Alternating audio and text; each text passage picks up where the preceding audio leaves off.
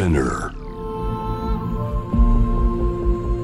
Toppan Innovation World Era podcast from the next era. 真鍋大度がナビゲートしています。 Toppan Innovation World Era。ここからは様々なジャンルのイノベーターをお迎えするトークセッション from the next era。対話の中からイノベーションの種を導き出します。えー今回はリブセントイノベーションズ代表の橋本義久さんをお迎えしています。よろしくお願いします。よろしくお願いします。簡単に僕がちょっと橋本さんの経歴を言いますと、えーセガで技術ディレクターやゲームディレクター、スクエアエニックスで CTO などを務め、17年間小規模から大規模まで様々な家庭用ゲーム開発、ゲームエンジンの経験。携わられた作品の中には人気ゲーム、ファイナルファンタジーシリーズなどがあります。ということで、はい。僕はもうこの辺のことが終わった後というか、この今紹介したお話、経歴のうんうん後に、あの一緒にお仕事をしたことが、あ、そうですよね。はい、うん。あるんですけど、なんか、独立した後っすもんね、うんそうそうそう。ゲーム会社じゃなくなってから、真鍋さんとやってます、そうですね。あの時はもう、リブセントでしたよね。そうです、そうです。2017とかだったと思うんですよね、確かな。んかあの、ヘルツくんやったら17、17で、うんうん、うん。6、6とか、そうですね、5、6あたりに1回、最初に会ってて、ちっちゃいの仕事やって、うん大きいやつ。が17ですね、多分。そうですよね。中国の、えープロジェクトで結構、巨大な、ま あ僕らとしては結構大きな、ねはい、やばいプロジェクトで、そこで、あの時やっていただいた、何ですかね、役割とかって、な、なんて言ったらいいですかね？あれ、なんて言えばいいんですかね？てまあ、テクニカルディレクターなんですかね？ただ気づいたら、あれ結構楽曲の演出の部分のコンテも途中で書いてたりしてたんで、なんか総合的にいろいろやってた感じでしたけどね。でも最初多分あれ、あれですよね。あの、バーチャルアイドルを歌番うん組に、うんその、男子タレントオーディション番組に出演させるっていうので、ヘルツくんっていうバーチャルアイドルを作って、うんそれをアンリアルエンジンで動かして、うんで、生放送で AR で合成するってやつでしたよね。で、なんか。システムを3ヶ月ぐらいで、あの、んライゾマの石井くんと一緒にせっせと作って、うん。そこから本番10週連続ぐらいで行ったり来たり行ったり来たりしてたっていうね。いやそうでしたね。ごい大変、すごい大変でした、あれは。その説は。面白かったですはいあれもね、だからちょっと早かったですよね、今思うとそういう。早かったです。だってあれうん VTuber が世の中うにんちゃんと出てくる前でしたからね。そうですねで、VTuber 出てくる前に、キズナアイちゃんとか、そこら辺が出てくる前なんですよね、あれ。うんで、あ、これはこの時代来るなと思ってたら本当に来ましたね、うんなんかね。ああいう。ねいやー、本当に、そうなんですよね。だから、モーキャプスーツを着たね、ダンサーさんそうがステージの後ろで、まあ、モーキャプ、いましたねちっちゃいモーキャプスタジオの中で踊って、まあ、そのデータでまあ、アバター、うん、アイドルを動かすみたいなね、やつを。もうめちゃくちゃ緊張しましたね、生だったから。いや、しかもね、10毎週回連続とかでやっていただい10週連て。続で、そう、まあね、別にうん僕はその全体の一部ですけども、すごいこう面白い経験。で、しかもあれ毎週あれじゃないですか、ね3億ビューもあるとんでもない規模の番組だったから、そうなんですよね。最初あれ高高く食ってて、始まる前、なんか2、30万人ぐらいのビューでもあるのかなと思って、うん。そんなもんかなと思って番組1回目終わってね、あの、スマホでチェックしてみたら、なんか、漢字が違うんですけど、奥って読める数字の桁になってて、で、辞書引いて、あ、これって、奥ってあの奥ですかね？みたいな話を知ってたのを思い出しますね。く空港で帰り道の空港で、あれこれ奥ってなってるけど、あれ 3, 3億？マジかこれ？みたいな。いや、すごいスケールのね、まあ、やっぱさすが中国だなと思ったのと、あとまあ、ね。プロジェクトの進め方とかもね、全然日本みたいな、ちゃんとした感じというかね、難しいとこもあったんです。けど、まあそんな中で、結局その、僕、あの、大きな仕事初めて、あの、ご一緒した時に、やっぱり、うん。そういう CG の、まあリアルタイムのプロダクションって、てやっぱり、まあ、ゲームで培われてきた知見とか技術っていうのが、まうんうんうんうんうん。あ、かなり、まあ、あるなと思って、でやっぱ橋本さんってね、ずっとそういったところにいらっしゃったので、なんかすごく学ぶところがあの、たくさんあったんですけど、うんうんうん。やっぱ、ゲーム以外だとね、そこまでがっつり 3D とか、なんかね、そういう AI 的なのがエンタメで使われるのって、今だとね、いろんなエリアがありますけど、なんかその頃大変だったコツとかってどういうことがあったんですか？ゲーム機の上であの性能の限界があるので、うん。とにかくあの適当にプログラム組むと全然動かなくなっちゃうっていうのがですね、あの動作速度の方ですね。はい。だかはい、ら、あの、最適化を全員が、関わっている全員が、プログラマーも、あとデータを作るアーティスト、デザイナーも、うん。動作速度を超気にしないといけなかったんで、なるほど。えーじゃあ、い今みたいにいろんな開発環境とか、制作環境用意されてる状況とかってど、どう、どうですか？逆になんか分かりにくいというか、その、ほ、な根っこのところがつかみにくいまま進んじゃう人も多いだろうから、なんかうん。そこが逆にどんな感覚なんだろうなっていうのが、あ、それでも全然いい仕事できると思うんですけど、そう根っこのところっていうのはたと、例えばどういうところですか？あその要するに C 言語とかで、もううん。例えばメモリーもしっかり意識して、ゲームのシステムの中でメモリ管理を自分たちでしてたりするんですけど、なんかそういうのが全部ね、結構今の言語だと自動的に行える部分が多いと思うんですけど、で、はい便利でいいんですけど、うん。あの学習の観点、経験の観点で、ちょっとあの、うん食っても全然いいんだろうけど、どう、どうなんだろうなっていうのは、昔だと本当にか、なんか、そのデザイナー、エンジニアみたいなところで完全に分業だったところが、まあ今デザイナーでもツール使って結構いろんなこと、まあできるように、うん。まあな、なったかなとはうん。うんうんうん思うんですけど、そうですよね。ゲームってやっぱ開発の期間がすごい長いイメージがあるんですけど、今のたうん。大体どどれぐらいなんですか？企画からリリースまで。早いタイトル、短いやつだと、1年、あのね、企画書からリリースまで10ヶ月っていうのやったことありますけど、あのー、それはね、iToy って言って、あの、カメラを使って、ウェブカメラ、当時で言うとウェブ、うんうん。ウェブカメラを使って、それこそあの真鍋さんの得意な領域の方に近いやつになってくると思うんですけど、それで反応させて、あの、はいミニゲーム集みたいなやつだったんですけど、はい。それはライトだったんで、企画書からリリースまでが10ヶ月なんですけど、ソニックワールドアドベンチャーとかになるともう4年とかかかりますかね。オリンピックサイクルぐらいの。なるほど。もうすごい。検証、うん検証で1年みたいなんで、で、はい。大体姿が見えてきて、最後の1年で死にそうになって量産するみたいな感じですけど、3年半から4年かかる。で、スクエニ、スクエニックスでもね、働いてましたが、その時はもっと長いプロジェクトやたらありましたからね。うん。うん7年ファイナルファンタジーとかも。もややられてますよね。やってますね。うんはい。そう、セガの後スクエアエニックスにはい。で、ファイナルファンタジー、直接的に言うと14っていうタイトルに関わらせてもらったことがあって、まあ、当時、はい。あの、まあ、公開されている情報なんですけども、あの、14が、一回失敗した14っていうのがあってですね、あのーできで、未完成品が世の中に出て、世の中が大騒ぎになるっていう事件があって、それを作り直すという一大決意をした会社中どうするこれってなって作り直しっていうのがあったんですけど、その作り直し側の作り直すコーディネートとか、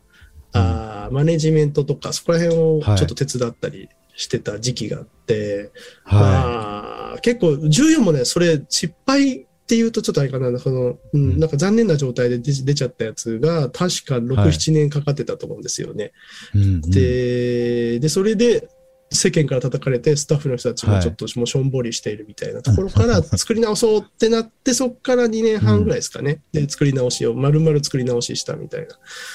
うん。のとか、他にもね、あの、はい。大体苦労、苦労しているプロジェクトだと7年規模のやつとかが、はい。7、8年規模のやついますね。うん。10年ってのもいるいますね、多分。うん、うん。だから、いや、それ絶対まずいんですけど、それは。もう最近だとね、みんな、多分ね、みんな最近上手くなったと思うんで、もう、もう全然短くなってると思いますね、多分。プレイステーションで3でね、うんはい鬼門だったんですよ。それ開発環境とかの問題もあるんですか？そうなんです、そうなんです、そうなんです。開発環境の問題があって、環境っていうか、性能ですかね。あの、うんうん2までで、だと比較的勢いで作れる範囲のボリューム感っていうか、うん複雑性だったのが、PS3 になって、い。きなり表現力がものすごい上がって、うん。メモリーも増えて、あとシェーダーも動くようになって、とかで、うん。やることがめちゃくちゃ増えちゃったんで、計画をちゃんと立てて、ちゃんと綺麗に段取りしないと、もう永遠に終わんないみたいな状態になりやすくなっちゃってですね。恐ろしいですね。そう、恐ろしいですよ。で、あと、その開発環境を作ることそのものが苦労するようになっちゃったんですよね。なんかやることが、うんその道具、道具作り、その包丁まな板電子レンジとかもゲーム会社って包丁まな板電子レンジみたいなど、調理道具も自分たちで作るようなイメージになる。るんですけど、はいあ。のーその道具作りが苦労して、かつその料理もレシピが決まんないとか、野菜が足りないとか、なんかいろいろな問題が起きたりして、全然出来上がらないみたいなのが、まあ起きや、複雑、うん巨大なレストランになっちゃったみたいな感じですからね。うんそう。で、それもやっと整ってきて、作法も整ってきたんで、プレイステーション4、5だと、逆に整ってるんじゃないですかね。今比較的皆さ。うんんみんな、だから昔よりも同じツールを使うようになってきたみたいなとこもあるんですか？開発環境とか。開発環境で言うと、やっぱり、あの、大手のゲーム会社だと、昔、はまあ今もですけど、自分たち専用のゲームエンジンを作る傾向が高いんですけども、はい。あの、最近だとやっぱり Unreal とか Unity とか、はい。市販のゲームエンジンですよね。そっちの方でやっちゃった方がいいやっていう考え方も増えてきているので、はい。ショートカットされていることは増えてきたかなと思いますね。まあ、独自でゲームエンジン作る方がもう大変になってきちゃってるんでね。うんうんそれでも結構作っていかないとうん乗り越えられない壁とかも出てくるんで、うんうん、いつも意思決定悩んでるんじゃないでしょうかね、みんな。うん。なるほど。そこ、それで、まあそこでゲームの大変ないろいろな開発に関わった後に独うん立っていう。うんうん。いや、それでもう 3DCG とかリアルタイム映像とか、まあバリバリもう大学生の時からやられて、で、今、まあまさにそういう知見や技術が本当に必要とされる、まあ時代っていうのと、あと、まあかなり産業からの要請もでかいじゃないですか。うん。まあメ、まあメタしかり、まあ Facebook の、元 Facebook のメタしかり、まあメうんうんメタバースとかね、あの、バズワードにもなって、で、なんか僕、僕なんかはこのメタバースとかで言われてることとか、実現しようとしてることとか、まあ見ると、まあ結構やっぱ、例えば FF でもうすでに、あの、FF の世界の中では、まあ実現されてることも多いなっていうような感じで、まあ見たりするんですけど、橋本さんはその辺、実際ずっとうん現役で第一線でやられてた立場としてどう見られてます？今のこういう状況。メタバースみたいな状況。特にメタバースに関してですよね。うん一つよく最近やっぱり、いろんな記事とかブログとかね、うんツイッター見てても、例えば僕携わらせてもらってたそのファイナルファンタジー14って、はい。今も現役で、あの、うん確か9年前ぐらいにリリースされて、あの、ん作り直し版が9年前ぐらい出て、それでまだ現役で世界で一番遊ばれているサブスクリプション型のオンラインゲームの一つになっていて、はい。確か累計で2500万人だったから、なんかすごい数ユーザーいるんですよね。はい。うんあのまあ、有料だともうちょっと少ないとしても。うん。で、そこのすごい、こう、やっぱ評価されてて、あの、楽しんでもらっているっていうのが、世間的に見ると、これそもそももともとこれメタバースなんじゃないのみたいな論調うん。うが、記事とかでも見かけたり最近もするんですけど、まあ、なんか切り取り方とか捉え方次第なのかなっていうか、うんうん。そのメタバースって言葉の定義が合ってないようなものだったりするので、まあ、どう捉えるか次第ででテクノロジーセットの一部として見ると、確かにメタバースを形成するべき例えば 3DCG とかキャラクター制御とか、あと通信ネットワークのところですよね、うん。とか、まあいろいろあるんで、なんかメタバースというものを推進しようとすると、ああいったものの要素ってほとんど活用できると思うので、うん。その意味とメタバースの一部の要素があるというのは確実だと思うんですよね。うん。うん。じゃあメタバースなのかっていうと、個人的な定義だと、ちょっと違うような気がしていて、なんかあの、はいまあエンターテインメントとしての、もう本当ユーザーさんにその世界を楽しんでもらうための、ああいう一通り仕上げてあるものを、ファイナルファンタジー14だとね、とかだと思うんで、うん。でメタバースっていうと、まあ、個人的には、やっぱあの、その、ひ生活の代替となるようなうん。ものっていうか、それはあの、うん。仕事もプライベートも含めた、もうもう一個の、その現実に値するぐらいのもう一個の世界っていうか、うんまあ、もう一個っていうか、もうもう何十個もっていうか並列で存在する、まあ、空間。で例えばバーチャルオフィスみたいなのも多分そのうち普通になってくると思うんですけど、例えばこういうラジオとか何かあっても、アバターで普通にバーチャルオフィスからズームに参加みたいなこともあったりしてもいいいいかもしれないですしねなんかあの、結構その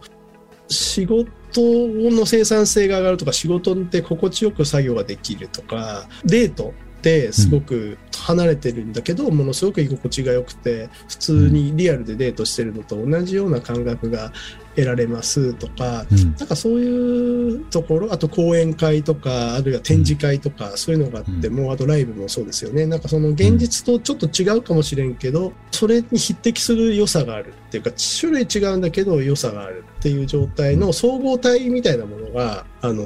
まあ、メタバースってなってくるのかなと。で、うんうんあと世間的に言うとなんか仮想通貨に紐づいてるかどうかが結構論点になりやすいと思うんですけど、僕はあんまりそこどうでもいいんじゃないのかなって実は思ってる口で、あの、どうでもいいってと語弊があるんですけど、あの、うん。たまたま仮想通貨とか、あの、ね、あの、暗号資産っていうものに紐づいているケースがあるっていうのであって、うん。で本質的に言うとそこに人がいて集まっていて、何かデジタル空間でやり取りしてうん。現実と別の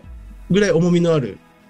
空間が存在している状態になっていくのかなというとこですかね。うん。なるほど。まあなんかね、セカンドライフとかも言ったらうんそういうところを目指してやってて、で、あれは、まあ当時のマシンスペックの問題とか、インターネットの速度とか、まあいろいろと環境が揃ってなかったと思うんですけど、まあ今のこの環境、この時代でうん。やる場合に、その VR のヘッドセットとか、あとそもそもう 3D ん。空間でやる必要があるのかとか、うん。なんかその辺ってどう思われます？はいはい。僕、そう、あの、やっぱりまさにそのセットセットなんかそうですけど、うメタバースイコール VR みたいな雰囲気が違和感が強くて、たまたま使う表現、あの、見る装置？見る装置として、VR 経由でその空間にダイブすることもあれば、まあ、うん。相変わらずスマホでダイブすることもあれば、パソコンからうん。入っていくこともあれば、まあ、ゲーム機から行ってもいいと思いますし、まあ、うん。いろんな窓口、ま、窓があって、まあ、でうん。一番なんかリアルにね、没入しやすい窓が VR ってだけであって、うんまあ、ワンオブゼムであり続けるのかなとは思うんですよね。で、まあ、ただ、うん尖った没入体験しようと思ったら断然 VR だと思うんですけど、うんうんなんかそこら辺がなんか全部携えたサービスがやっぱり重要になってくるのかなとは思うんですよね。その、ういろんな、いろんなデバイスからアクセスできるその空間っていうのがあって、うんうんまあ、例えばね、なんか別に Facebook とか、うん。インスタとか、まあ、インスタでもスマホだけか。Facebook なんかだと別にスマホからでもパソコンからでもね、どっちからでも触ったりすると思うんですけど、うんうん。窓って別に一個にしね、絞らない方がいいこともあると思うので、なんかそこら辺が、うん、結果的に、まあ、使い分けっていうか、そういうことになるのかなとはうん思うんですけどね。なるほど、うんうんありがとうございます。じゃあちょっとここで一回ね、一曲お届けした後、橋本善久さんが考えるテクノロジーとイノベーションの関係にさらに迫っていきたいと思います。真鍋大度がナビゲートしています突破 Innovation World Era。今回はリブセントイノベーションズ代表の橋本善久さんをお迎えしています。後半は橋本さんが代表を務めるリブセントイノベーションズの活動、そして橋本さんが今活躍されているステージの扉を開けた突破ストーリーについて伺っていきます。はい。ちょっと前半話しすぎたので、さちょっと経歴があまりにも面白いのでちょっと深掘りしてしまいましたけれども、さっきちょっとお話にも出たそういう暗号通貨とか、まああとは、まあ NFT とかですね。で、最近、あのー橋本さんのニュースで、あの、ポルカファンタジーのうんうん。ゲームテクノロジーアドバイザーに就任っていうのも本当にホットなニュースであったと思うんですけど、NFT についてどういうふうに考えてらっしゃるか、少しお話伺えますか？NFT は非常に重要で、今後も発展していく概念というかね、その結局、唯一無二のデジタルアセットですっていうことを、まあ、保証する装置と見立てると、現実のものがなくても、デジタル空間上のこのアイテムは、この人が持っている唯一のものですよって証明できるっていうのは、まあ、魅力的な仕掛けとは思うのでね、まあ、今後も重要になっていくのかなとは思いますけど、なんか、いろいろな流派が勃興してるので、ね、ブロックチェーンの仕組みとかも、はい、だから、どうやって収束していくのかなっていうところが、興味深いですよね。その後は、あの、まあ、イーサリアムの、うん、イーサリアムを使った NFT と、それ以外のブロックチェーンによる NFT でやっぱりその後二酸化炭素の電力問題とかそういうのも絡んでくるでしょうし、なんかなんかいろいろんな、いろんなものが絡んだ複雑な話として今後、はい、うん、どう、どう着地していくのかなっていうのは思いますけど、うん、ただ、まあ、あのー、重要な、概念上重要ですよね。仕組みとして何、何によって着地していくのか、はともかく、うんはい、デジタルアセットを唯一無二の、この人が持っているこれは唯一無二のものですとか、あるいは100個中の1個ですっていうのが証明されている状態で、しかもそれがどっかの会社のサーバーでそうやってた、ね、ID ついてるからじゃなくて、公開されている環境下で証明されているっていう概念は重要なのかなとは思うので、うん。うん、なんかその概念自体は絶対残るんだろうなと思いますね。うんうんうんまあ、今はね、アートとかは本当に去年からね、もう大盛り上がりで、ね、本当に、あの、みんな参入している状況ではあるなと思うんですけど、でも日本だとやっぱゲーム、NFT ってゲームの方がなんか先にいろいろと、まあ盛り上がって、うん、アートはね、その後で仕組みがね、うん、あの、うまく使えるってことで流行ったと思うんですけど、うん、まあ、それでも、あれですよね。だからポルカファンタジー以外にも多分いろいろと、あの、やられてると思うんですけど、まあ、これからどんどんいろんなこと仕掛けていこうっていう感じですか ?NFT のプロジェクト。ああ、そうですね。ポルカファンタジーの場合は、まあ、最近発表ありましたけど、うん、まあ、これからね、あのーうん、彼らって NFT ゲームとして、うん、クリプトゲームとしていろいろ発展させていく中で、まずは 2D のね、ゲームとかを彼らが作っていくわけですけど、はい、まあだんだん多分リッチなコンテンツを作っていきたいってなってくると思うので、うん、まあその時に、まあいろいろと支援していくことで、メタバースかける NFT みたいな形にだんだん彼らも向かっていくところを、まあ、手伝う部分があるのかなっていうところと、うん、あと個人的には別にゲームとしての NFT は掘っていきたいですけど、うん、純粋にアートとしての NFT はやっぱ面白いなって思ってて、うん。はい、なんかその、で、今自分たちでもね、今せっせと作ってるんですよね。ちょっと可愛いね、猫ちゃんのドット絵のシリーズを今用意していて、はい、多分3月ぐらいには出せるのかなと思ってるんですけど、実験作、実験作で、構造的にっていうか設計的にあの、面白いものを作ろうかなと思って、うんうんうん、で、まあ、フルオンチェーンタイプの、で、うん、あの、ちょっと、ちょっとした仕掛けが、比較的に面白い仕掛けがあるので、うん、まあ、そういうので、うん、まあ、いろいろ試してみるっていうのは、別になんか、高額で売れるとかどうかとかはあんまり気にせず、うんうん、まあ、実験作を出していけるといいかなって思って。て、うん、まあ、うんうん、そうですね、NFT はちょっと模索しながら、ちょっと様子見ながらタッチしていくっていうところは、なんか考えますね。なんか、うん。まあ、そういう意味であの、ポルカです、あの、いろいろ携わることで、あの、勉強になる部分がすごく大きいだろうなと思ってますね。うん、あの手伝うのは当然なんですけど、めっちゃ勉強になるだろうなと思ってて。うん、本当はアセットを出して、プロモーション頑張って売るだけっていうのがだんだんね、まあ IP とかもともと有名な人とかはね、もちろんそういうことできると思うんですけど、やっぱこれから、そのコントラクトのね、設計の面白さだったりとか、仕組みの面白さっていうところに、うん、やっぱりシフトしていくなと思うので。課題が法律でしょうね。今後、法律が、その、特に日本のゲーム業界ね、そこが壁になると思うので、なんか、あの昔スマホのゲームで言うとあのガチャとかの問題ではいはい。いろいろ規制がかかったりとかする賭と思うんですけ博になるど、とかそういうとこですね。そうそうそうそう、そこら辺のところにも紐づくでしょうし、やっぱりあとは番号資産を直接的に扱っていいものかどうかっていうところで、でうん。昔の、昔とか今もそうですけど、リアルマネートレードで、はい。あのゲーム中のアイテムをね、実際のお金で取引するとまずいみたいなところが、うん。まあ、よく議論にあったわけですけど、いじゃあ仮想通貨暗号資産だったらいいのかみたいなところとか、多分いろいろと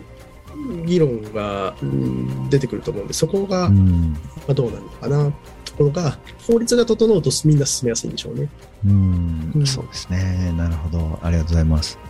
他になんか現在進行形で動いているプロジェクトでお話しいただけるものとかが、もしあれば教えてください。ああ、自分が取り組んでるので言うと、このはい。エンタメとか、そういうのと全く関係なくて、あの、企業向けとか自治体向けに、あの、はい。AI 自動文字起こしを使ったそのん。メモ、会議のメモシス自動議事録システムみたいなやつを、うん。まあ、販売作っはい。て販売しているんですけど、それが結構、はい。あの今せっせと時間の多くを使っていてでそれで企業さんとか自治体さんにいっぱい普及いろいろ入っていって、うん。えー行くところですね。でそれが終わると企業さんとか自治体さんにいっぱいうちのアカウントが出来上がってくるので、うん。その上で SF 的なそういう、まあ、メタバースとかアバターとか使ったようなコミュニケーションっていうのも提案しやすくなってくるので、なんか、うん。あの、うん。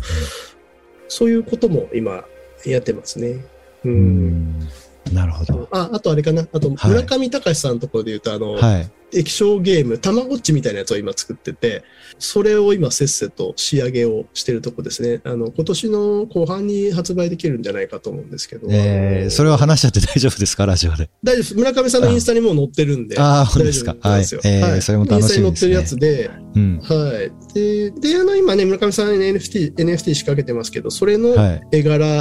の元になってるやつですね。うん。うんなるほど。いろいろ手掛けられてますね。うん。はい、ありがとうございます。じゃあん最後に、えー、様々な壁を突破してきた橋本義久さんが今活躍しているステージの扉を開いた突破ストーリーを教えてください。まあ、そういう意味で言うと、今ね、はいあの、さっきの、その、文字起こしのサービスなんかうんが、うん。まさに、はい。その、結構あの、ベンチャー、いわゆるベンチャー、スタートアップの活動になるんですけど、うん。企業向けに、その、いわゆる SARS って呼ばれる、あの、はい。クラウドを使った何かそのツールですよね、サービスですよね、うんそういうのを売っていくのって、まあ、いろんなサービス出てきてで、いろんなサービスが売れたり売れなかったりしていくんですけど、結構手応えが今かなり出てきていて、あのうん。もういけそうなところであの走り切っちゃえばいけるみたいな状態なので、うんなんかあの、ねうん。突破を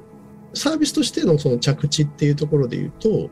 もう一踏ん張りすると、まあ、いわゆる突破っていう状態になりそうかなとは思いますね。で、そこがとにかく抜けてくれると、あの、他にどんどん強気にやっていけるようになるので、まあ、うん。そこをひたすらひたすら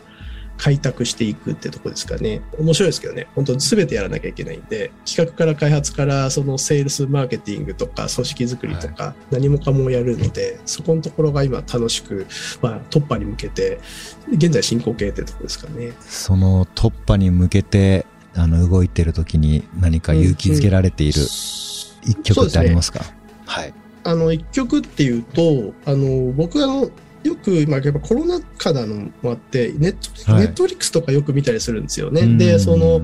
いい作品とかがやっぱ多いなと思ってて、うんうん、で、いやっぱ面白い作品、人気のある作品ってめちゃくちゃクオリティ高いやつってちゃんと考えられてちゃんと作られてるなってのがあって、やっぱ大ヒット作品があると、やっぱその理由があるなとか思うんですよね。で、うん。で世間的に言うとすごいわかりやすいやつで鬼滅とかもものすごい大ヒットしたと思いますし、あと、ネットフリックスで言うと、あの、愛の不時着とかなんかもすごく人気あると思うんですけど、うんやっぱりね、ねると、ものすごいな、ものすごい納得してしまうんですよね。あ本当によく設計されていて、はい。撮影も音楽も何もかも素晴らしいと演技も。うんうん。で、で、それほどまでには人気、まあ、まだこれからかもしれないですけど、最近見たやつで言うとな、エミリー・イン・パリスっていう作品がめちゃくちゃクオリティ高いなと思って、で、クオリティ高い作品見るとめっちゃ元気もらえてですね、あ、こういうのを作りたいな、じゃないですけど、コンテンツ作り屋さん的な観点で見ると、すごいな、真似したいなって思ううんっていうのがあって、そういう意味でい。い作品を見ると元気をもらうっていうのがあって、で、そのエミリー・イン・パリスの中で、そのはい。キャラクター、あ主人公のエミリーの親友の人がレストランで歌ってる曲っていうのがあって、それがいい曲で、なんかよく最近聴いててですね、うんなんかそれをちょっと今押したいなと。で、モン・ソレイユって曲なんですけど、エミリー、主人公のエミリーの友人のミンディっていう役をやっているアシュリー・パークさんっていう人のうん曲になりますね。しかもドラマ中にね、ずっと聴かせてしまう曲で驚いたんですよね。その、うんい丸々一曲聴いていられてしまう曲だったっていうのも含めて、あ、素晴らしい演出と曲だなと思って、感銘した曲でしたね、それは。はい。それでは、なんかお知らせとかってあります？橋本さん。お知らせか。お知らせで言うと、さっきの村上さんのやつが、うん多分ドットの絵柄のやつが、その、はい。村上さんのそのアートとしても、はい。ゲーム機としても NFT としてもいろいろ今年出てくると思うんで、そこをちょっと見てると面白いんじゃないのかなと思って、なんか、うんあのどの時期にどうってやつじゃないですか。今年それちょっと、あの注目してもらうともしかしたらちょっと面白いかもしれないですね。えー、楽しみですね。かね、うん。はい。それは、はい。まあ、僕もそのうちの一部のところにね、絡んでるんですけど、はい、全貌という意味だと僕もどうなるかもう全然知らないところはあるんですが、はい、はい、ちょっと、ぜひチェックしてみたいと思います。ありがとうございます。ありがとうございます。from the next era 今回はリブセントイノベーションズ代表橋本義久さんをお迎えしました。ありがとうございました。ありがとうございました。